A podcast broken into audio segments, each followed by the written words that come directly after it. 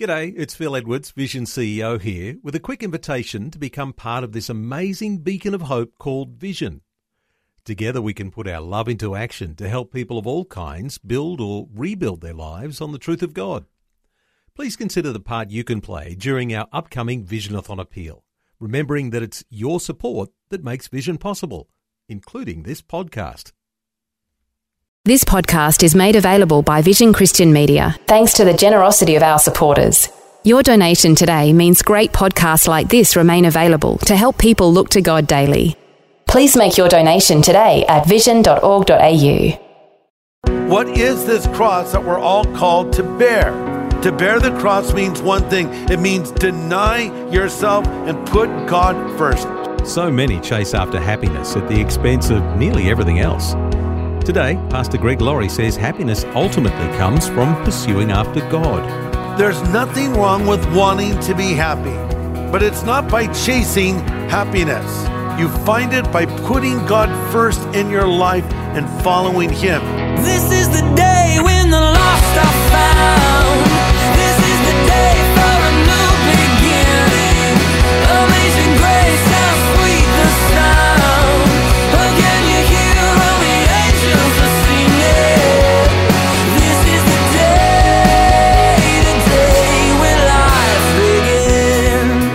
Much of life is determined by our focus. Now, do we focus more on career more than family, or family more than career? Do we focus on pursuing goals or pursuing the journey? Some focus on happiness. It's their most important pursuit in life, and yet happiness isn't found through direct pursuit. Today, on A New Beginning, Pastor Greg Laurie points out that happiness comes when we put God before ourselves, when His will becomes our will. That's our cross to bear.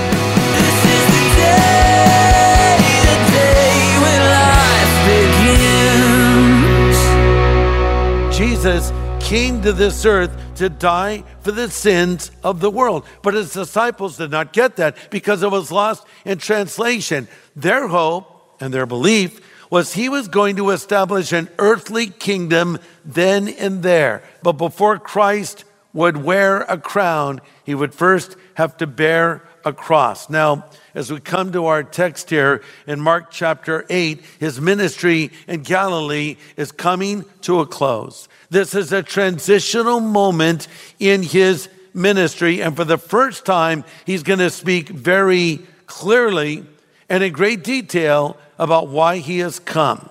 Let's look at our text, Mark chapter 8, verse 31. Then Jesus began to teach him that the Son of Man must suffer many things and be rejected by the elders, the chief priests, and the teachers of the law, and that he must be killed and three days later rise again. Notice the detail in those words. He, he laid it out, guys. Here's who's going to betray me. It's going to be the elders, the chief priests, and the teachers of the law, and I will be killed and I will rise again in three days. He spoke plainly about this. Now, look at this. Peter took him aside and began to rebuke him. And when Jesus turned and looked at the disciples, he rebuked Peter, saying, Get behind me, Satan, for you do not have in mind the concerns of God, but merely human concerns. Now, Jesus, shall we say, shifts gears. Now he personalizes it. And in effect is saying, look, guys, I'm not the only one who's going to bear a cross. You're going to bear a cross too. In fact, you need to bear a cross. And though these words were given some 2,000 years ago, they ring true for us today. These words that we're about to read are not just for first century Christians, they are also for 21st century Christians. Let's go back to Mark chapter 8, verse 34. Then he called the crowd to him, along with his disciples, and said, Whoever wants to be my disciple must deny themselves and take up their cross and follow me. For whoever seeks to save his life will lose it, and whoever loses their life for me and the gospel will save it. What good is it for someone to gain the whole world and yet forfeit their soul? Or what can anyone give in exchange for their soul? If anyone is ashamed of me and my words in this adulterous and sinful generation, the Son of Man will be ashamed of them when he comes in his Father's glory. We'll stop there. You could insert your name here. If Greg will take up the cross and follow me, if Josh will take up the cross and follow me, if Mary will take up the cross and follow me, this isn't just for the 12 disciples of Jesus, this is for you. Now you say, but I don't even know what that means to take up the cross and follow him. Well, first he says, deny yourself. The word deny means to say no to yourself. It means to put God's will above your will. What is this cross that we're all called to bear? Well, first, let me tell you what it isn't, because I think we have a lot of misconceptions about the cross today. You know, we adorn our churches with massive crosses. We get into lawsuits about where crosses can be displayed. We, we tat a cross on our arm. We, we make it a fashion accessory. But in the first century, know this, the cross was a repulsive symbol. By the way, the cross was not the symbol of the church in the beginning. Now, later it came to be a symbol of the church, but back then, if, if you had a cross, that was a despicable symbol because a cross was an incredibly horrible way to die. It was not invented by the Romans, but shall we say it was perfected by them. And the Romans crucified thousands of people and lined Roman streets with them as a warning to not rebel against Rome. Crucifixion was saved for the worst of criminals. So if you were in town getting food for dinner and you saw a man walking by you, surrounded by Roman soldiers, bearing a cross, you knew this man was going to die a horrible, painful, torturous death. So to even use the picture of a cross was repugnant and repulsive. Now we say, okay, it was a bad thing. So what does it mean? I think we use this phrase bearing a cross in ways that are not really biblical. For instance, a mother might say, well, my cross to bear, it's my children. And then the children of that mother say, well, our cross to bear is our mother. Or someone else might say, well, my affliction or this difficulty I have is my cross to bear. You identify whatever issue you have or difficulty you have as your cross to bear. That's not what it means to bear the cross. Listen to this. To bear the cross means one thing. It means deny yourself and put God first. Let me illustrate. I've been a Christian now for 50 years, and I've seen a lot of things. I've seen gifted preachers shoot up like rockets and then come crashing down. I've seen people that had their lives changed by Jesus walk away from their faith. I've seen very talented people that I thought would do great things for the kingdom sort of flame out. So as time has passed, I'm not so much impressed by charisma as much as I am impressed by character and longevity. For instance, I'm more impressed with someone who just lives a faithful Christian life. I'm impressed by a husband who keeps his vows to his wife to a lifetime. I am impressed by a wife who stands by her husband through thick and thin.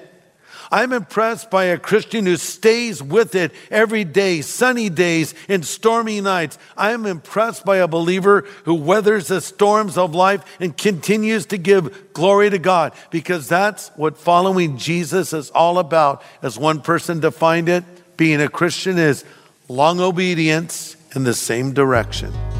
Long obedience in the same direction.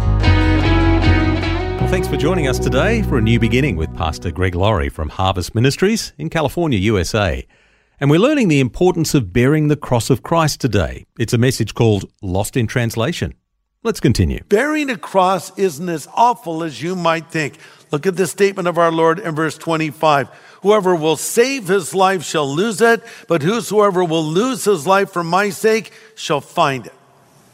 Here's what the Lord is effectively saying if you'll get your priorities in order, if you'll deny yourself and take up the cross, you will find fulfillment in life. Listen, there's nothing wrong with wanting to be happy. And God is really telling you how to be happy. But it's not by chasing happiness. As one person said, the pursuit of happiness is one of the least happy things a person can do. So you don't find happiness by pursuing it, You find it by putting God first in your life and following Him. Here's what you need to know selfish people are unhappy people. Now, studies have confirmed this, research has shown this is true.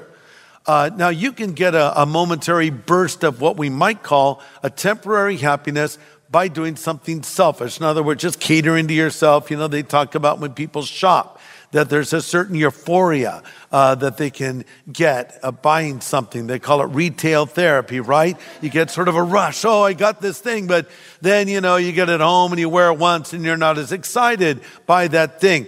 And so experts say that basically selfish people are unhappy. One expert said selfish acts bring you happiness, but only in the short term. But selfish happiness fades quickly and then drives you to more selfish behavior. On the other hand, selfless acts bring happiness. You know this from experience. When you've done something for someone else, you put the needs of another person before your own. And after you did that thing, you experience this happiness. And that's really what Jesus is saying. Look, instead of loving yourself and being obsessed with yourself, deny yourself.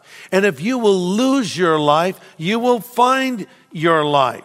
What does it mean to deny yourself? Let me give some examples. To deny yourself means you're not embarrassed to bow your head and pray over a meal, even around non believers.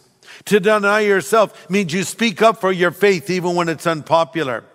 To deny yourself means you take up the cross and resist the allure and temptation of this world to live for self, and instead you choose to serve others. To deny yourself in marriage is to put the needs of your mate above your own. To deny yourself is to control your impulses as a single person. To deny yourself means you get up every day and you open up the Word of God. I could just go on and on. You say, Well, I don't know, that sounds like a miserable life. No, listen to me. This is the happy life. This is the joyful life because you have your priorities in order. And this is why Paul wrote in Galatians 2:20, I am crucified with Christ, nevertheless I live.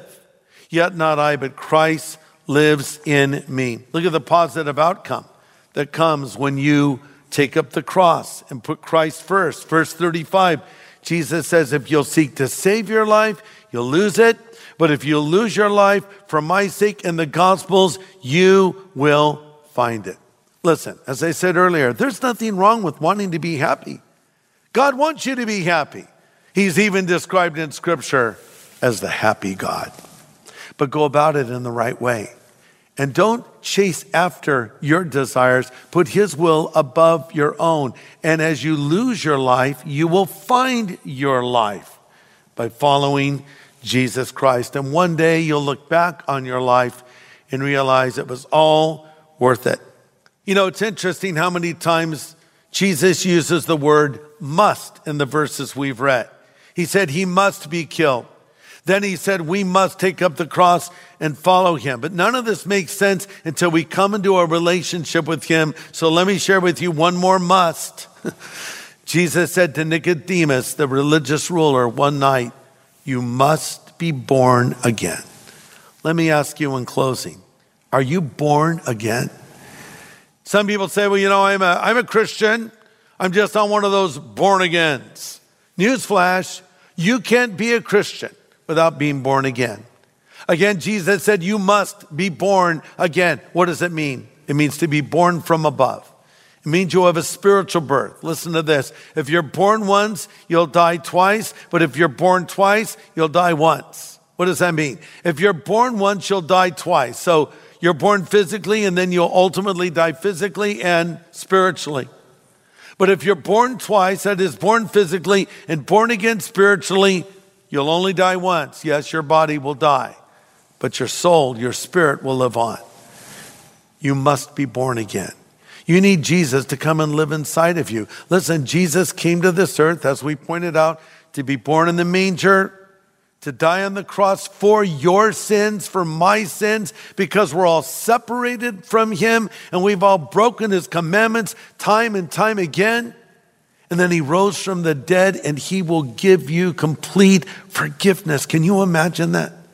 Sure, I'm talking to somebody right now that is so ashamed of certain things that they've done, and they wonder, could God ever forgive a person like me? And the answer is a resounding yes.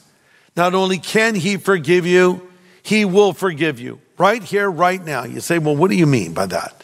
I mean by coming to the Lord in prayer. You can ask for His forgiveness, and He will wipe away every sin you've ever committed. He'll forgive it and he'll forget it.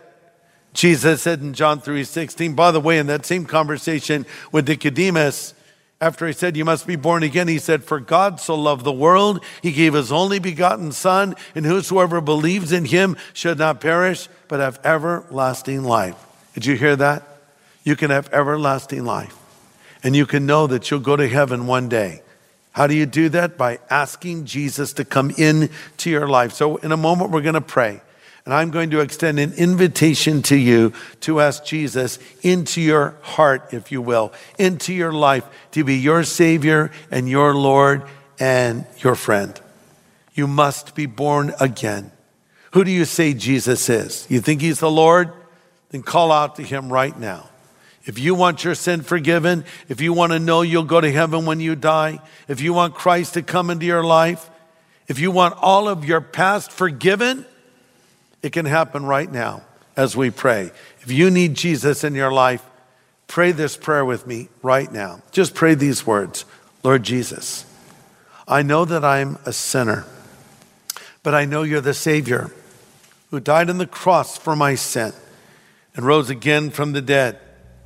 I turn from my sin now and I choose to follow you from this moment forward as my Savior and Lord.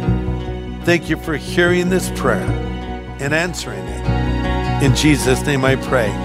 Amen.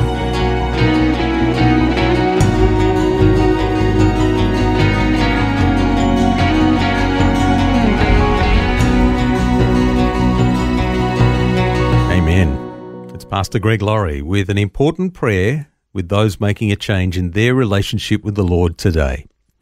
Now, if you've just joined Pastor Greg in prayer and have asked Jesus to be your Saviour, we'd love to offer you some help as you get started in your new relationship with God. We'd love to send you some resource materials, absolutely free of charge, if you've prayed for the first time today. It's called our New Believers Growth Packet. Can we send it to you? Just ask for the New Believers Growth Packet when you call 1 800 Pray For Me. That's 1 800 772 936. The team would also love to pray with you. That's 1 800 Pray For Me. Well, next time, Pastor Greg leads us into chapter 9 of Mark's Gospel, where we'll study the fascinating account of the transfiguration of Christ. Join us next time, right here on A New Beginning with Pastor Greg Laurie.